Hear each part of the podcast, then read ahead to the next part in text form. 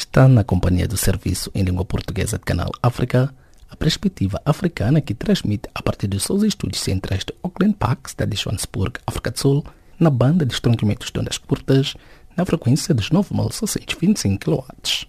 Pode-se acompanhar também através do www.channelafrica.co.za via satélite e pelo canal tirado da DSTV 802. Os destaques das notícias a esta hora. Presidente sul-africano envia dois emissários especiais ao Zimbábue. Isabel dos Santos é exonerada do Sonangol pelo presidente da República Angolana. Autoridades de RDC prometem dispersar manifestantes previstas para esta quarta-feira. Maria Massamo já a seguir com o desenvolvimento destas e demais notícias. A vossa especial atenção.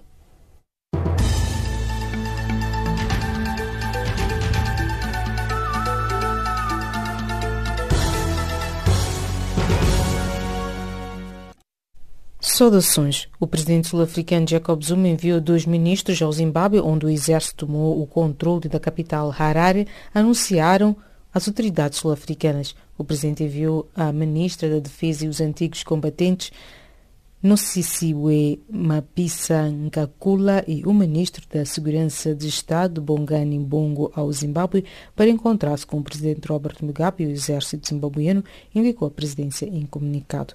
Entretanto, o presidente zimbabueno, Robert Mugabe, afirmou nesta quarta-feira de manhã por telefone ao seu homólogo sul-africano Jacob Zuma que se encontra detido pelo exército que tomou o controle da capital do país. Vários blindados do exército do Zimbábue controlavam na manhã desta quarta-feira em Harare os acessos acessos ao Parlamento, a sede do partido no poder, ZANU-PF, e as instalações onde o presidente Robert Mugabe se reúne com os outros membros do governo. Os oficiais anunciaram na terça-feira que tiveram de intervir para eliminar os criminosos no seio da comitiva do chefe de Estado envolvidos no impasse sem precedentes com o exército após a demissão do vice-presidente Emerson Mnangagwa. O presidente angolano João Lourenço exonerou nesta quarta-feira Isabel dos Santos, filha do anterior chefe de Estado José Eduardo dos Santos, do cargo de presidente do Conselho de Administração da Sonangol, nomeando para o seu lugar Carlos Saturi dizia Saturino, disse fonte oficial. A informação foi confirmada pela Casa Civil do Presidente da República, dando conta ainda da exoneração de Carlos Saturino do cargo de Secretário de Estado dos Petróleos para ocupar a liderança da petrolífera estatal. As autoridades congolesas alertaram que vão dispersar as manifestações previstas para esta quarta-feira, numa altura em que a oposição e a sociedade civil tentam mobilizar a população contra o calendário eleitoral que prevê a realização das eleições em dezembro de 2018. O governo denunciou uma franja da oposição que se entrega a atos de incitação à revolta popular, principalmente em certos distritos de Kinshasa, de Lumumbashi e de Goma, numa nota da reunião do Conselho de Ministros realizada terça-feira à noite. Um dos organizadores da jornada de manifestações de quarta-feira, o Movimento Civil Luta para a Mudança, Lucha, qualificou a atitude de uma repressão programada. Um coletivo de 15 partidos que contestam o presidente da Guiné-Bissau, José Mário Vaz, divulgou terça-feira uma carta aberta na qual apresentam ao chefe de Estado soluções para acabar com a crise política que afeta o país. A carta aberta nesta terça-feira apresenta em conferência apresentada em conferência de imprensa exige a José Mário Vaz que demita o governo de Umaru Sissoko Embalou por ser ilegítimo, inconstitucional e ilegal. Para os subscritores do documento de nove páginas, o governo de Sissoko embalou por não ter mandato e legitimidade, não pode continuar a governar o país e muito menos organizar as próximas eleições legislativas previstas para 2018. A Procuradoria-Geral da República PGR de Moçambique pretende que o país assuma um compromisso de defesa, dizia em defesa da floresta, e organiza nesta quarta e quinta-feira em Maputo uma conferência sobre o tema. O encontro vai contar com a participação de magistrados, governadores das 11 províncias do país, distribuidores, dizia administradores nas zonas mais afetadas, académicos, representantes do governo central e deputados da Assembleia da República. A organização é partilhada com o Fundo Mundial para a Natureza WWF. A União Europeia juntou nesta terça-feira sua voz aos apelos da comunidade internacional lançados aos protagonistas da eleição presidencial na Libéria para que chegue a um entendimento rápido sobre a contestação dos resultados da primeira volta realizada a 10 de outubro. A segunda volta prevista para 7 de novembro entre o senador e a estrela de futebol dos anos de 1990 George Weah, o presidente Zia e o vice-presidente Joseph Boakai, foi adiado sem data por decisão do Tribunal Supremo que ordenou a Comissão Eleitoral Nacional para examinar ainda um recurso do candidato que ocupou o terceiro lugar com 9,6% dos votos, Charles Brumskin. E dessa colocamos o ponto final às notícias de política do Serviço de Língua Portuguesa de Canal África. Fique já a seguir com Jacob Tivani na página do Caleidoscópio.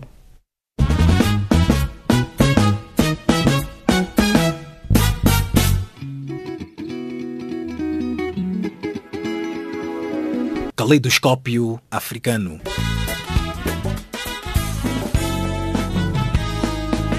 O som da África para o mundo.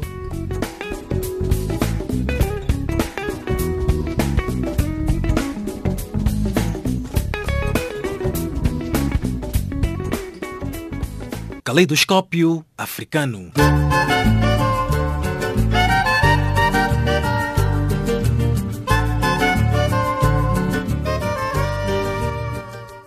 Prezado ouvinte, seja bem-vindo à página de Caleidoscópio do Serviço em Língua Portuguesa de Canal África. O exército do Zimbábue desmentiu que esteja em curso um golpe de Estado militar, garantindo que o presidente Robert Mugabe se encontra em segurança, isto após a noite de agitações nas ruas com uma série de explosões. Recorde-se que a tensão iniciou na semana passada depois de Mugabe, de 93 anos, ter despedido o seu vice-presidente e aliado da longa data, Emerson Mnangagwa, de 75 anos, que tinha estreitas ligações com os militantes. A seguinte leitura é do acadêmico e analista político angolano Almeida Henriquez. Nós agora estamos na era digital e precisamente no mundo globalizado as informações circulam de uma forma vertiginosa e a fonte da informação é precisamente aquilo também que pode ser e deve ter o elemento do segredo da própria informação. O que implica dizer, presume-se aqui uma fuga de informação e esta fuga de informação pode resultar no realismo do facto, o que leva-nos a deduzir que, de fato, o Robert Mugabe está no declínio daquilo que foi a sua grande odisseia política, sobretudo com o abismo que ele criou ao colocar em causa o seu vice-presidente. Então, tudo leva a crer que querem amenizar o ambiente no país para evitar um clima mais tenso, mas tudo leva a crer que, de facto, estando no país ou ausente, Robert Mugabe dificilmente voltará a ser o presidente da República, embora tenha muita credibilidade pelas Forças Armadas. Só que ele mexeu um dos elementos centrais de confiança política do seu próprio Estado. Isso, diga-se de passagem. Quem é? É o seu vice-presidente. As forças também devem ter uma certa paixão, se quisermos assim traduzir, pelo seu vice-presidente. Então, parece que já é o momento negativo que pode ver no Zimbábue para a imagem do Robert Mugabe e, se calhar, a mudança, não da forma que nós gostaríamos que fosse, politicamente falando, no Zimbábue, mas o que é que nós precisamos aqui refletir? O que nós precisamos refletir é necessariamente o fim de uma grande odisseia política do Robert Mugabe porque ele nunca sofreu, não me lembro, uma consequência política a esse nível já houve certas manifestações mais ligeiras. A este nível, nunca no Zimbábue. O que implica dizer que o Robert Mugabe já está a descrever a curva para o seu fim. Eu, particularmente, sempre defendo que as sociedades africanas nunca primam pela violência nem pelos atentados, que procuram encontrar outro mecanismo, embora o Robert Mugabe também nunca desatou, aí onde está o problema, mas aqui já estamos a apreciar de que, de facto, o Zimbábue vai partir mesmo para uma tentativa de golpe de Estado ao se consumar,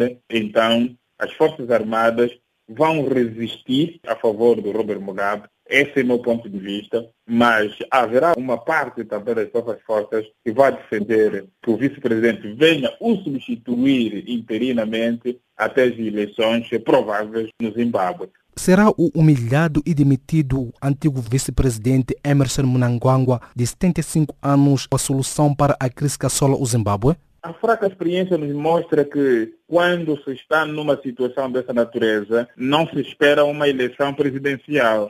Vai se precisar, sim, é uma transição política.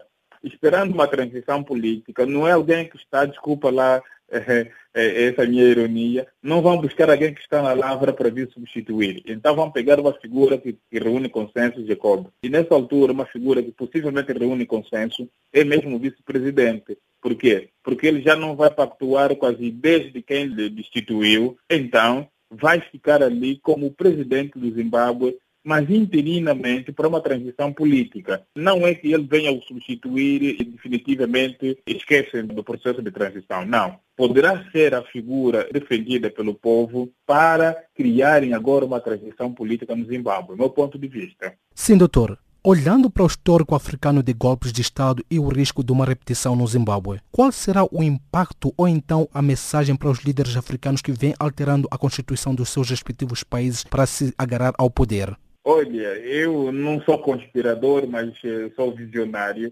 Eu dizia, olha, um Gueimar, ele tem que observar agora que a trajetória da África parece que é começarem a ver quem é que perdura muito tempo no poder. O que acontece é que o continente africano tem sido o espaço onde em que o alcance do poder político consiste necessariamente na perpetuação ou na permanência perpétua do poder. Este é o momento de reflexão dos líderes africanos de que, de facto, tem que começar a pensar que a democracia é um processo cíclico. E se é um processo cíclico, é o povo que decide, durante o ciclo, quem deve continuar ou deve ser então substituído. Porque se eles continuarem a perdurar no poder, um dos elementos que de facto faz com que existam os golpes de Estado é a solução última de um povo quando já não se consegue defender por outras vias. Então, procurarão criar aquilo que se chama de insurreição para destituírem o poder político. Agora, a mim se me perguntarem se é a via legal, não é via legal, claro, mas é uma solução possível que um povo encontra para resolver os seus problemas. Agora, os nossos políticos é que têm que começar a avaliar até que ponto uma determinada postura política pode apresentar o risco iminente à sua estabilidade política, sobretudo a imagem do líder. Então, se eles pensarem que, de facto, ser presidente de um país é pensando na vontade geral, é pensando na Constituição, então vamos combater os golpes de Estado em África. A Fica para trás, Almeida Henriques, acadêmico e analista político angolano, falamos a partir da cidade de Luanda.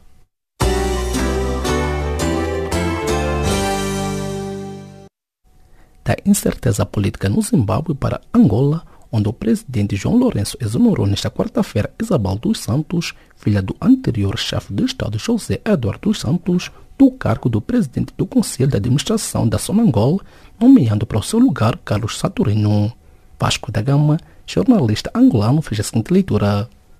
Em primeira instância, temos de reconhecer que João Lourenço teve uh, uma atitude corajosa e teve uma atitude corajosa porque estamos a falar da primogênita de Eduardo dos Santos, que é aquela que controla todas as riquezas do aquela que controla toda a riqueza do pai e aquele que no fundo tem o poder do pai. E o pai colocou Isabel dos Santos na Sonangol para fazer com que os negócios fossem controlados. E aqui João Lourenço vai agir nessa perspectiva. Agiu bem.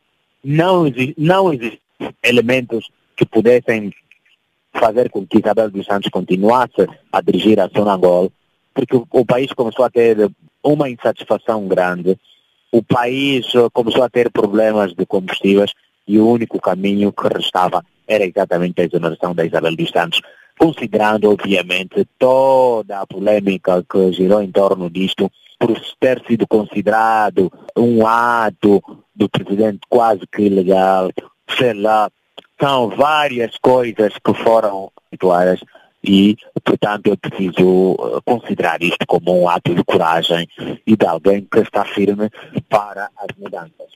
Que comentário faz em torno do presidente João Lourenço afirmar que os órgãos de comunicação social nacionais devem trabalhar no sentido de melhorar, adequar a sua linha editorial, isto, a imprensa deve dar mais voz ao cidadão?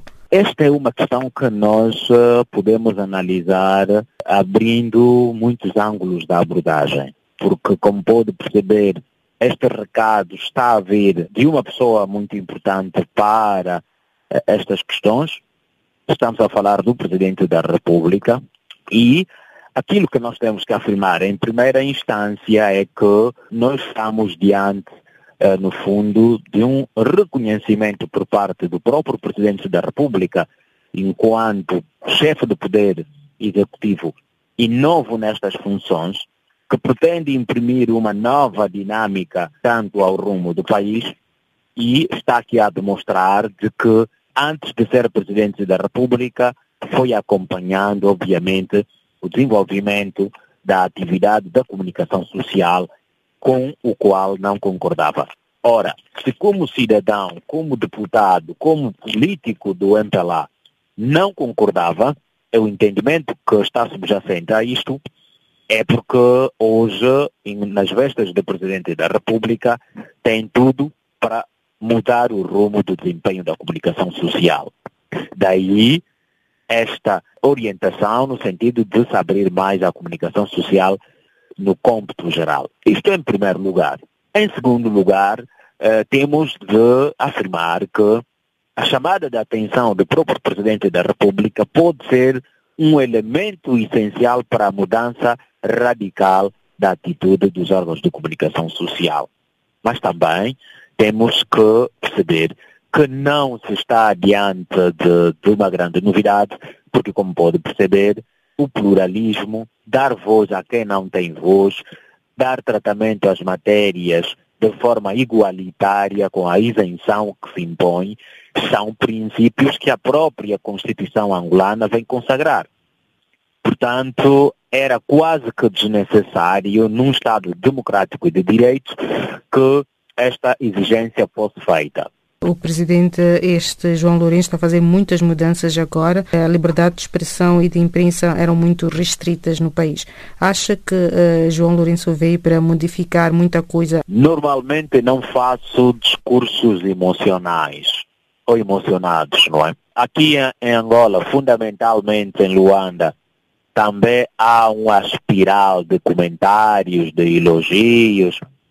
Há quase que uma clara demonstração de que o país mudou. Eu tenho algum cuidado em analisar isto.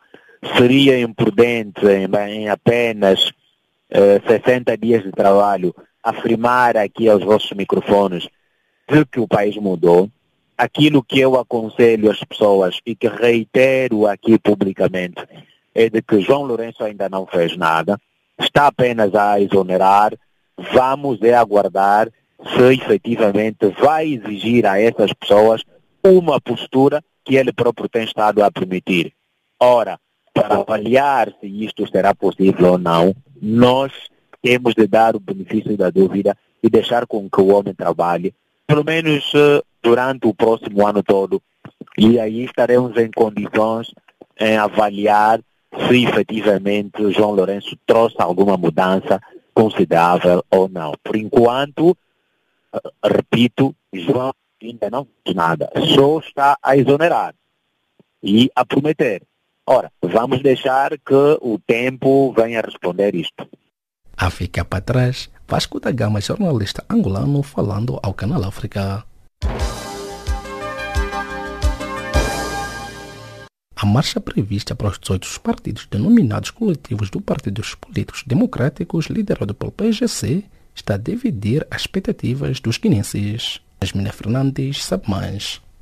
A marcha dos 18 partidos políticos, projetadas para 16 e 17 de novembro, está a ser esperada com uma grande preocupação no seio da população guinense. Enquanto alguns são preocupados com a marcha, outros anunciam que vão sair às ruas. O problema tem, tem que lutar para resolver o problema. Eu acho que todos os guinenses devem sair às ruas para reivindicar e pedir que haja uma certa organização no Estado, porque neste momento o país está mal. Eu vou estar na marcha e peço aos outros que vão comigo. Vamos todos sair para dizer basta. Olha, a gente semana reivindicar alguma coisa, tem que resolver aquelas reivindicações para poder mandar direito. Não, obrigado. O poder político sempre admite as marchas, as manifestações, porque estamos num Estado de direito democrático. Sobretudo quando as coisas não estão a andar bem, Normalmente há forma de reclamar justamente politicamente, é necessário, é óbvio que existe a marcha, mas com a convicção de que somos cidadãos, é o nosso Estado, ou seja, o nosso Estado é que estão a andar de outra forma, de juízo, sobretudo, e saber que a Guiné é a nossa Guiné. Em primeiro lugar, é a nossa Guiné. A mensagem é que amanhã todo mundo tem que ir marcha. Para marcha é um direito que está, quer dizer, que a nossa cidadão não tem, porque só lá eu acho que a marcha é um direito fundamental da população que vão exercer amanhã. Eu faço parte das pessoas que vão sair para a marcha, mas uh, vou pedir aos colegas que vamos pacificamente, sem vandalismo, sem uh, mau comportamento, com calma, exigir os nossos direitos. Civismo, a gente vai na marcha, civismo, para todo a gente se vir uma marcha que não vai para reivindicar outras coisas. Não o direito que não Eu acho que estamos num país democrático, as pessoas têm e devem fazer marchas quando acontecem coisas, por exemplo, deste tipo. Temos o exemplo do que está acontecendo em Togo.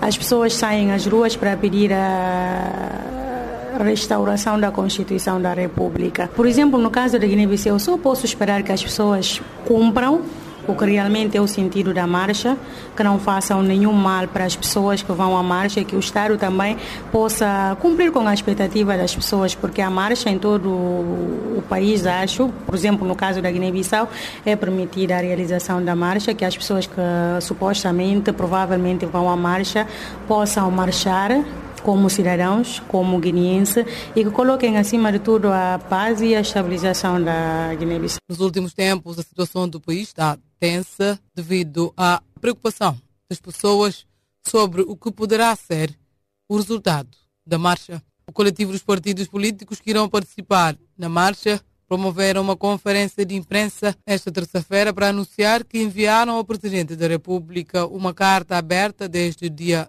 8 de novembro a pedir a demissão do atual primeiro-ministro e a nomeação do novo primeiro-ministro com base no acordo do Conakry. Domingo Simões Pereira falou desta carta aberta? Eu queria precisar que a carta aberta do coletivo dos partidos políticos democráticos foi endereçado ao Sr. Presidente da República no dia 8 de novembro de 2017. Não é uma data escolhida ao acaso. Nós pretendemos, o coletivo pretendeu, que o Sr. Presidente da República recebesse a carta uma semana, exatamente uma semana antes da data convocada para a realização da marcha. A carta faz um resumo retrospectivo de todo este período de conflito e de crise que este país tem vivido, demonstra de forma clara quem criou que e como é que o Presidente da República tem sustentado esta situação da crise. O facto de ter apostado em duas estratégias muito simples. Nós alertamos a sociedade guineense que a convocação e a realização das próximas marchas dos dias 16 e 17 ser a forma em democracia com que o povo demonstra a sua vontade e exige o cumprimento da lei. De forma muito sintética, nós tentamos mostrar ao Presidente da República que nunca é tarde para o primeiro magistrado da nação demonstrar respeito para o seu povo, demonstrar que percebe os preceitos da democracia e aceita aquilo que é a vontade do povo. Nós entendemos que o Presidente da República deve, com a máxima urgência, demitir o atual governo, deve com essa mesma urgência, nomear a figura de consenso que resultou do acordo do Conacri, ou seja, o Dr. Augusto Olivais, deve permitir que os partidos políticos, no uso das competências que são otorgadas por lei, possam constituir a tal mesa redonda para a definição do quadro governativo próximo e os partidos ainda exigem claramente que toda a comunidade internacional compreenda que nós não reconhecemos autoridade e competência a este governo para preparar qualquer fase do próximo processo eleitoral. Entretanto, o presidente da República continua em silêncio em relação a esta situação. O certo é que a preocupação no seio da população aumentou-se, sobretudo com a exoneração no dia 13 de novembro do secretário de Estado das Ordens Públicas, Francisco Malandur Diata, O presidente também demitiu o procurador da República nesta terça-feira, Antônio Sejaman, nomeando para o cargo Bakar Biai, antigo diretor-geral da Polícia Judiciária de Bissau. Até neste momento não se sabe qual vai ser o resultado da marcha prevista para dois dias que vai juntar o PSGC, o APU-PDGB e mais outros partidos políticos que se juntaram no denominado coletivo dos partidos políticos democráticos. Nota-se na cidade o aumento da força de segurança, onde alguns policiais do interior do país foram recolhidos para a cidade para prevenção. Isso é o Canal África, Esmina Fernandes. Da instabilidade política na Guiné-Bissau, viajamos até ao Quênia, onde o Tribunal Supremo rejeita a impugnação dos resultados das eleições submetidas pelo antigo deputado da oposição e da NASA, coligação dos partidos da oposição liderada por Raila Odinga, testa validando a reeleição de Uhuru Kenyatta. Alcides Sakala, acadêmico e analista político angolano, elaborou. Só esperamos que esta crise não resvale para um quadro de instabilidade mas não se prevêem melhores tempos para este país africano, que já tinha uma certa experiência democrática. Infelizmente, o continente africano está cheio de situações como estas e que agora caberá aos próprios quenianos encontrarem a melhor solução para a saída desta crise já anunciada. E, como eu dizia, esperamos que não resvale para um conflito ainda mais violento neste país importante do continente africano. Perante a possibilidade da validação à reeleição de Uhuru Kenyatta, que poderá culminar com o recrudescimento do conflito étnico naquele país, quais serão os riscos para o líder da oposição, Raila Odinga? Podem ser muitos. Podem ser muitos para um país que já conhece alguma violência de algum tempo para cá. Portanto, pode estar em causa mesmo a sua segurança pessoal. Mas acreditamos que não se chegará a este extremo. O que agora terá que haver é uma espécie de pontes terá que haver esta abertura de pontos de aproximação para ver o que é que ainda se pode aproveitar de todo este processo eleitoral que levou este país à crise. Portanto, tudo tem de se fazer para que não haja uma crise mais violenta. Não falaria em guerra civil, talvez não seja isto, mas tudo tem que se evitar para que o país fique ingovernável. É um país inserido numa região que conhece também já muita instabilidade por parte de forças radicais, terrorismo internacional radical, o que poderia agravar imenso a situação do país. Portanto, terá que prevalecer ainda a abertura necessária para uma eventual saída da crise e o país poder voltar à normalidade no âmbito do papel das instituições. E poderá a reeleição do presidente cessante Uhuru Kenyatta significar o fim da vida política do líder da oposição Raila Odinga? Não, penso que não. Penso que não. Não se chegará a este extremo. Acredito que não. O Quênia, por esta experiência eleitoral recente, demonstrou que tem instituições à altura dos grandes desafios do país. Penso que haverá certamente também bom senso para se encontrar as melhores soluções para a crise atual que o país está a viver. Olhando para o histórico de divisões étnicos e mortes naquele país africano, quem irá intervenir para pacificar a situação política no Quênia? Primeiro, as próprias elites dirigentes do Quênia terão que desempenhar um papel muito importante para evitar que este conflito político-étnico resvale para situações muito mais complicadas. Segundo, a União Africana e as organizações afins regionais e as próprias Nações Unidas terão que se empenhar na procura das melhores soluções de aproximação para se ultrapassar esta crise porque as crises são definidas como um momento de incertezas daquilo que é a própria dinâmica política. Se conseguirem encontrar soluções que ultrapassem ou que deem melhores perspectivas a estas incertezas, acredito que o Quênia voltará seguramente mais rapidamente do que se espera à normalização do papel das suas instituições. Perante os últimos acontecimentos no Zimbábue e agora também no Quênia, qual é a capacidade e a vontade política dos líderes africanos SADC e da União Africana em estabelecer a paz e união no continente? Este é o grande problema do continente africano. Portanto, o que se passa no Zimbábue não surpreende ninguém. O presidente Mugabe já não tinha capacidade física e mental para poder dirigir um país. Os militares quiseram apenas fazer um favor para criar um espaço para poder descansar e viver os últimos anos, portanto, da sua vida. Mas é muito triste quando se chega a soluções desta natureza. O presidente Mugabe é responsável pela situação que se vive hoje mesmo no país. E o Quênia também é um pouco exemplo disto. Nós esperamos que no Quênia haja ponderação, assim como no Zimbábue. Penso que existir já uma certa predisposição dos militares que fizeram este golpe para que o país volte rapidamente à normalização. Palavras do acadêmico e analista político angolano Alcide Sakala, debruçando-se a partir da capital, Luanda. Estimados ouvintes, veremos agora os microfones a Mariana Sam no resumo das notícias de política a esta hora. A vossa especial atenção.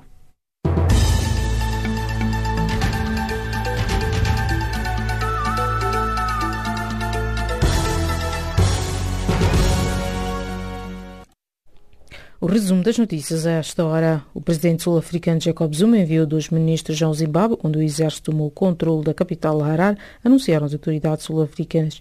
Entretanto, o presidente zimbabueno Robert Mugabe afirmou nesta quarta-feira de manhã, por telefone ao seu homólogo sul-africano, Jacob Zuma, que se encontra detido pelo exército que tomou o controle da capital do país. Vais blindados do exército de Zimbábue controlavam na manhã desta quarta-feira em Harar os acessos ao parlamento, a sede do partido no poder, ZANU-PF, e as instalações onde o presidente Robert Mugabe se reúne com os membros do governo. O presidente angolano João Lourenço exonerou nesta quarta-feira Isabel dos Santos, filha do anterior chefe do Estado José Eduardo dos Santos, do cargo de presidente do Conselho de Administração da Sonangol, nomeando para o seu lugar Carlos Saturino, disse a fonte oficial.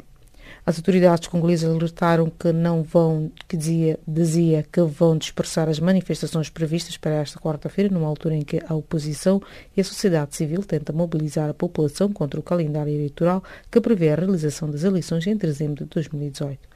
Um coletivo de 15 partidos que contestam o presidente da Guiné-Bissau, José Mário Vaz, divulgou terça-feira uma carta aberta na qual apresentam ao chefe de Estado soluções para acabar com a crise política que afeta o país.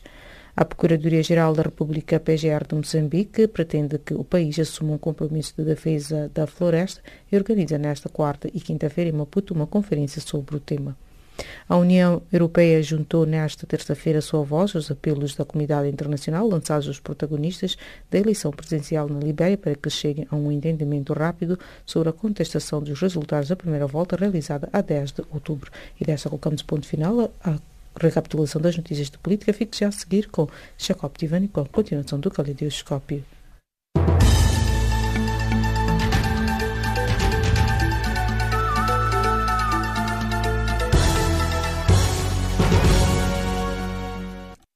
Obrigado, Maria Massamo. Agora sim, dando continuidade à página de Claudoscópio do Serviço em Língua Portuguesa de Canal África.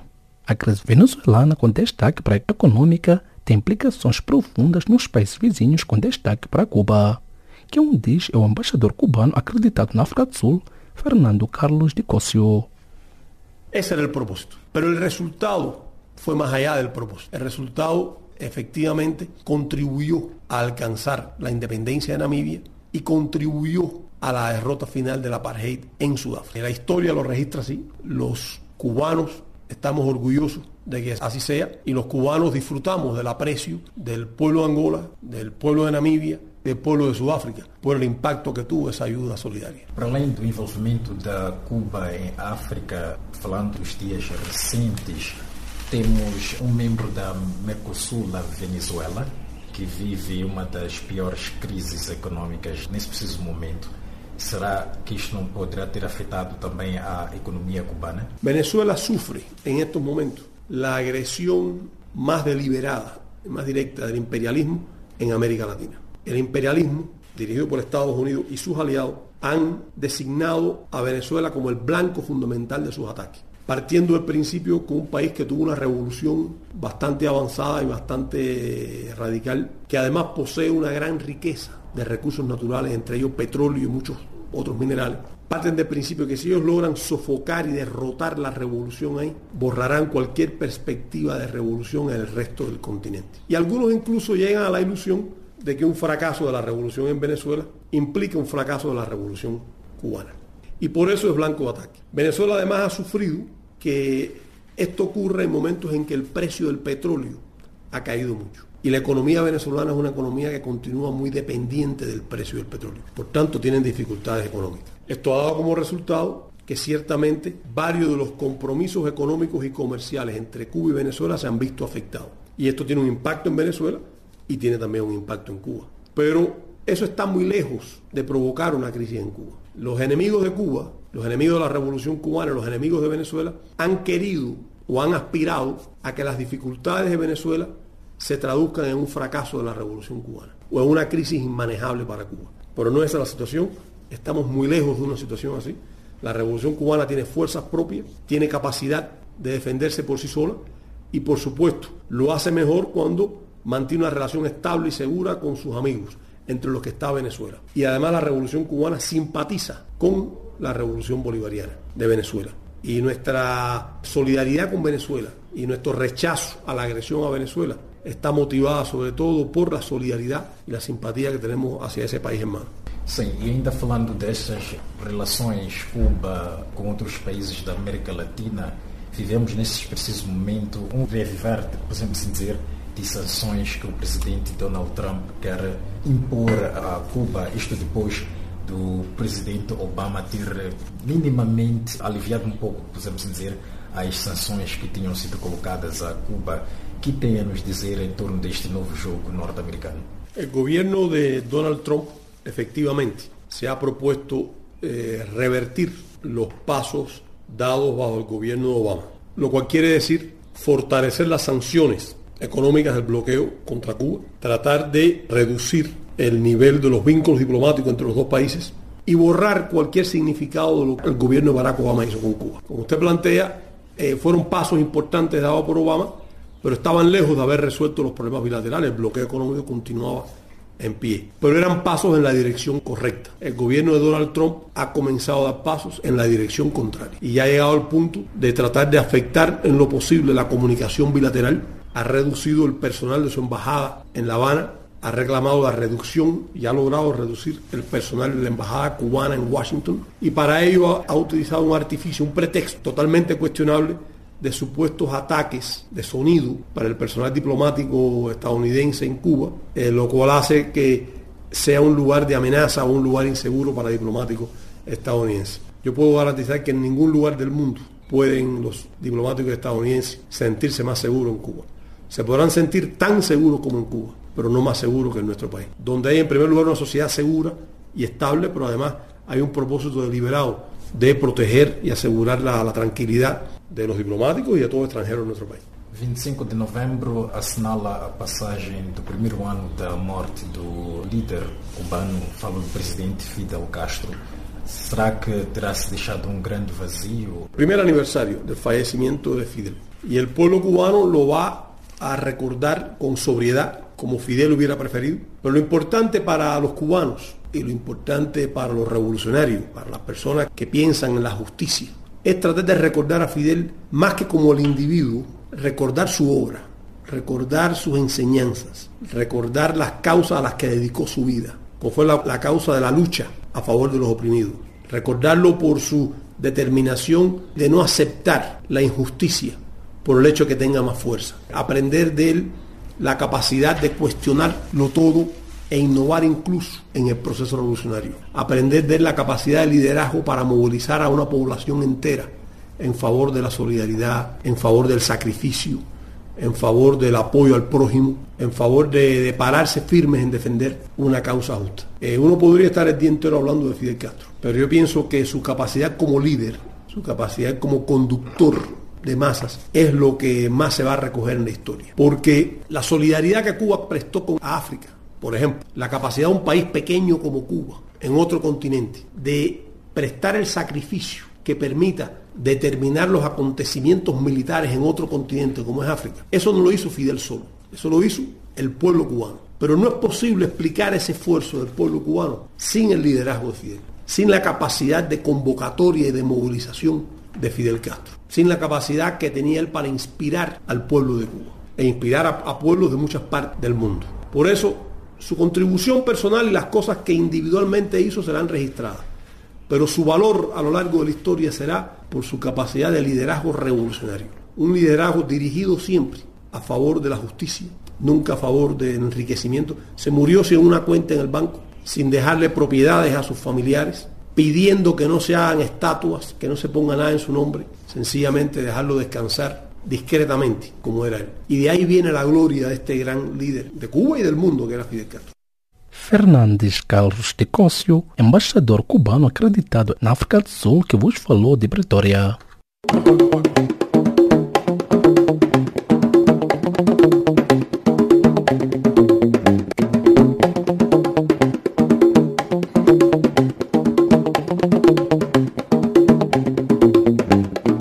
Saudações bem-vindos à página de cultura do Serviço em Língua Portuguesa de Canal África.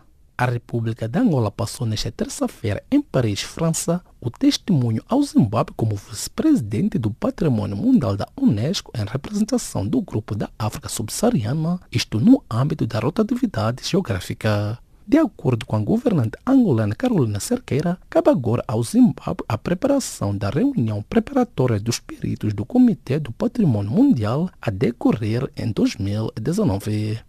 A coreógrafa e investigadora angolana Ana Clara Guerra Marques apresenta no dia 20 em Lisboa, Portugal, o livro Máscaras Conque, a linguagem coreográfica de Manapo e Siongo. Ana Clara Guerra Marques é mestre em performance artística dança e licenciada em dança na área de educação. É igualmente fundadora da Companhia da Dança Contemporânea de Angola. O Centro Cultural Franco-Moçambicano inaugurou nesta terça-feira a exposição A Dança da Retina do fotógrafo moçambicano Emílio Josini. Emílio Josini é licenciado em cinematografia pela Gerrit Rietveld Academy de Amsterdão, na Holanda. Tem obras publicadas em livros de fotografia e na qualidade de cineasta é detentor de dois prêmios internacionais nas categorias de melhor diretor e melhor filme.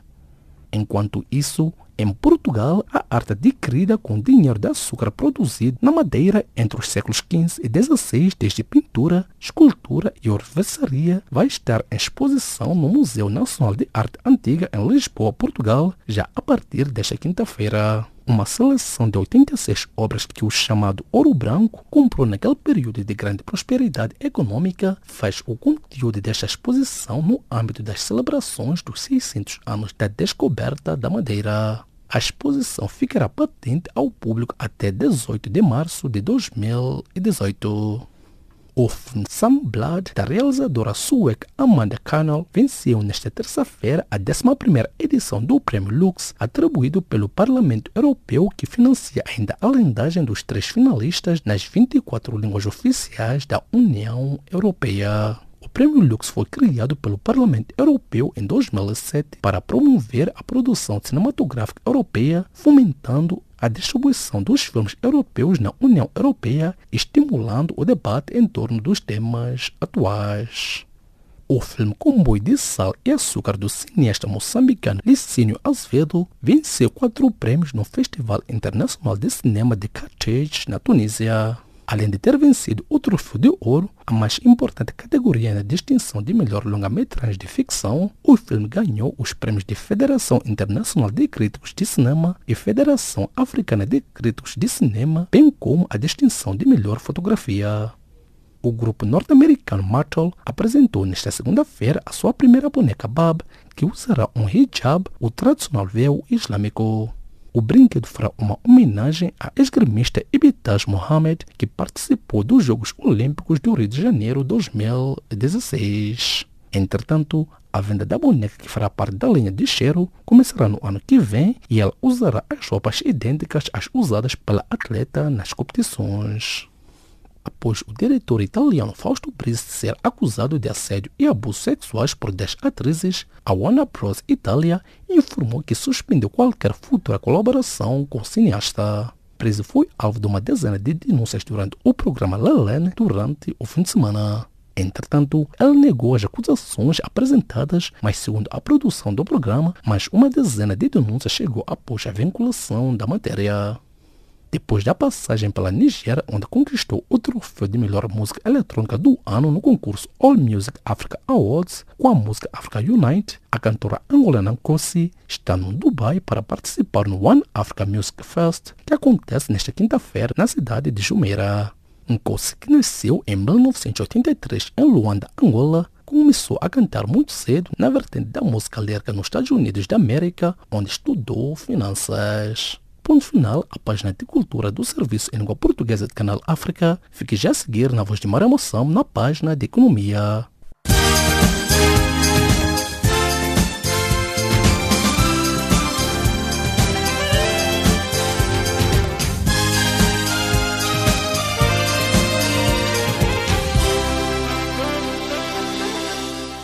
Vossa especial atenção à página de Economia do Serviço de Língua Portuguesa de Canal África. Cabo Verde acordou com o Banco Africano de Exportações e Importações Afrique-Simbank a abertura de uma linha de crédito de quase 582 milhões de dólares para financiamento a empresas e investidores cabo-verdianos, anunciou o primeiro-ministro Ulisses Correia e Silva. O primeiro-ministro disse que este instrumento financeiro cria as condições necessárias para o investimento privado, ampliando o acesso ao crédito que o mercado internacional não consegue propiciar. O primeiro-ministro que falava no quinto jantar de gala em celebração do 22º aniversário da Câmara de Comércio, Indústria e Serviços de Sotavento disse que o montante estará disponível a curto prazo, exigindo apenas bons projetos e modelos de negócio viáveis. Mais de mil hectares de cultura de arroz na província central moçambicana de Sofala serão cobertos por um sistema de irrigação de modo a melhorar a produtividade dos solos. A instalação do sistema será financiada pelo Banco Mundial, que também tenciona investir na assistência técnica e fornecimento de sementes melhoradas as condições camponesas. Segundo o diretor provincial da Agricultura e Segurança Alimentar, Adérito Mavi, que facilitou esta informação, decorre negociações visando acordar tudo sobre o desembolso dos fundos necessários para o projeto. A República Popular da China doou 1.290 sacos de arroz à Guiné-Bissau, que terão como destino 16 instituições sociais de caridade, com sede na capital Bissau, tendo o respectivo ato formal tido lugar terça-feira nas instalações da Presidência da República. O embaixador da China, Xin Hong-jun, disse no decurso da cerimônia que o donativo no valor de cerca de 3 milhões de euros ajuda a satisfazer as necessidades básicas da população. Em resposta, o ministro da Agricultura, Nicolau dos Santos disse que o donativo reveste-se de importância capital para as organizações sociais que os irão receber, sobretudo as que apoiam as famílias de agricultores que sofreram prejuízos devido às inundações e seca que se registraram na Guiné-Bissau nos últimos anos. O mercado angolano de fertilizantes vai contar com a concorrência de duas empresas russas que vão fornecer adubos simples e compostos aos produtores, visando aumentar a oferta em insumos agrícolas e minimizar os custos de produção em Angola. Trata-se das empresas Uralcali e a empresa Uralchem, segundo o maior produtor mundial de amônio, que mostram-se disponíveis e interessadas em fornecer estes fertilizantes indispensáveis à produção agrícola. O fornecimento dos fertilizantes vai depender da negociação entre os importadores, produtores e os fornecedores de adubos. Entretanto, Angola está a receber apoio do Fundo Monetário Internacional FMI para normalizar o acesso dos bancos comerciais aos mercados monetários internacionais, um primeiro passo para um acordo de assistência mais abrangente, de acordo com analistas da Economist Intelligence Unit. O ministro angolano das Finanças, Archer Mangueira, afirmou que o executivo está a avaliar o um novo programa do Fundo Monetário Internacional, acrescentando que ainda não está decidido se inclui financiamento o objetivo do novo governo é apoiar a melhoria da situação macroeconómica, a consolidação orçamental, o ajustamento monetário e cambial e a promoção de investimentos. O Banco Mundial avisou que as crescentes restrições impostas após a crise financeira de 2007-2009 aos bancos internacionais nos países em desenvolvimento travam as perspectivas de crescimento ao limitarem o crédito às famílias e às empresas. Segundo o relatório, os países em desenvolvimento deveriam considerar o valor dos bancos internacionais como instrumentos imprescindíveis para acederem ao crédito mundial, uma vez que se protegem dos riscos através de uma melhoria de trocas de informação sobre registros de créditos e da supervisão dos bancos.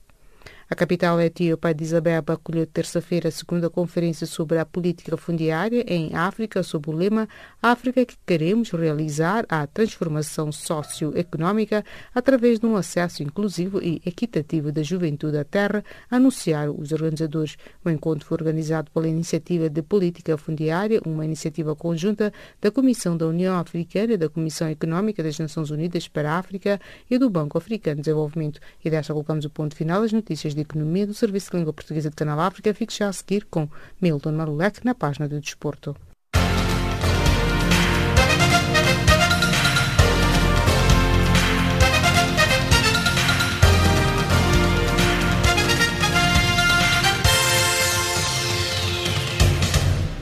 Cordiais saudações, os 23 ressaltos, entre os quais 17 defensivos e 6 ofensivos, contra 42 de 1 de agosto foram apontados pelo treinador do Ferroviário de Maputo, Inácio Garcia, como a principal causa que levou o grupo à derrota de 65-74 em jogo da quarta jornada do Grupo B da Liga dos Clubes Campeões Africanos.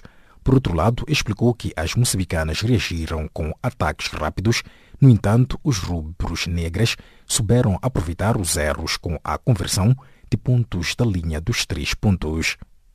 A equipa sénior feminina de basquetebol do Interclube e do First Bank da Nigéria disputam esta quarta-feira a liderança da Série A no pavilhão multiuso em jogo da quinta jornada da Liga dos Clubes Campeões Africanos que decorre em Luanda.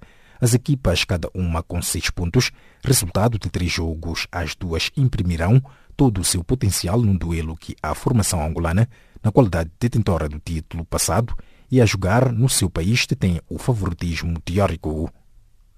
A capital maliana Bamako vai albergar de 17 a 18 de novembro corrente a Assembleia Geral Ordinária da Confederação Africana de Shoubo, uma arte marcial chinesa.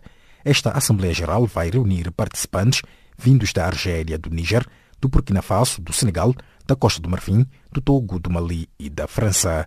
O Shoubo é um desporto chinês de combate de mãos nuas que começou no século III a.C., sobre a dinastia Qin. O suíço Simon Pelloud, da equipa americana Team Illuminate, venceu esta terça-feira a segunda etapa da Volta Ciclista Internacional ao Ruanda de 2017, num percurso de 180,6 km entre Niasa e Rubavu, em 4 horas 32 minutos e 30 segundos. O francês Mathieu Gens classificou-se segundo, enquanto Didier Muyaneza, da equipa Team Ruanda Cycling, chegou terceiro na classificação desta etapa de montanha. A seleção do Burkina Faso venceu em casa a cogênere de Cabo Verde por 4 a 0 na derradeira jornada do Grupo D de qualificação da zona africana para o Mundial de 2018. Com este resultado, o Burkina Faso, orientado pelo português Paulo Duarte, termina o grupo no segundo lugar com 9 pontos, atrás do Senegal com 14, que tinha assegurado a qualificação. A Argélia venceu a República Centro-Africana por 3 a 0 num jogo de preparação que decorreu em Argel.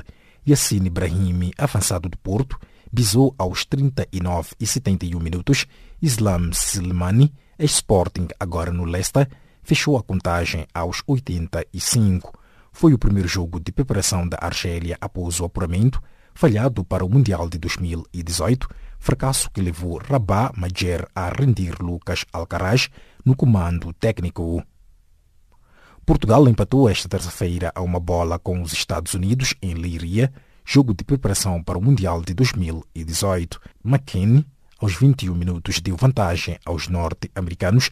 Dez minutos depois, Antunes, com a colaboração do guardião contrário, restabeleceu a igualdade para a equipa das Quinas no particular entre a Argentina e Nigéria, que terminou com um triunfo do conjunto africano por 2 a 4, Sérgio Agüero desmaiou no intervalo do encontro. Porém, tudo não passou de um simples susto. O jogador Alves Celeste terá desmaiado devido à fraqueza muscular, sem qualquer risco para a sua saúde. Recorde-se que o Agüero tinha estado em grande forma na primeira parte do jogo, marcando o segundo golo da Argentina. O técnico do Petro de Luanda, o brasileiro Beto Bianchi, deixou de ser oficialmente o selecionador nacional de futebol de Angola para se dedicar somente à equipa tricolor, que estará engajada nas competições africanas. Desde março, à frente dos palancas negras, a designação da seleção angolana de futebol, o brasileiro conseguiu qualificar o combinado nacional para a quinta edição da Taça Chan 2018, reservada a jogadores que evoluem internamente e deixa colocar-se ponto final à página desportiva do Serviço em Língua Portuguesa de Canal África. Gratos pela vossa especial atenção e ótima recepção à restante programação do mesmo serviço.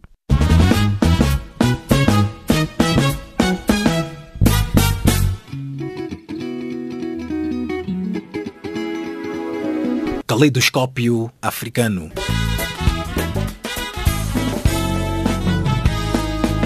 O som da África para o mundo.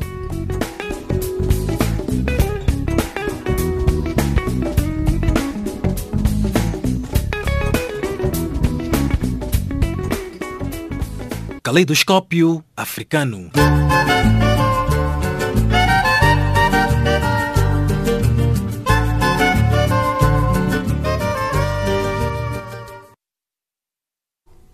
Estimados ouvintes, chegamos assim ao fim desta edição. Edição esta que chegou ao cargo de Charles Kumalo, na produção e apresentação de Jacob Tivan, Molten Malulek Maremoção e nos cuidados técnicos de Serviço Machiho. Em nome desta vasta equipe, os nossos agradecimentos, um novo encontro foi marcado para breve. E desta partimos musicalmente de recordar que logo de seguida estará na companhia do serviço em língua inglesa. Boa noite e um bom descanso.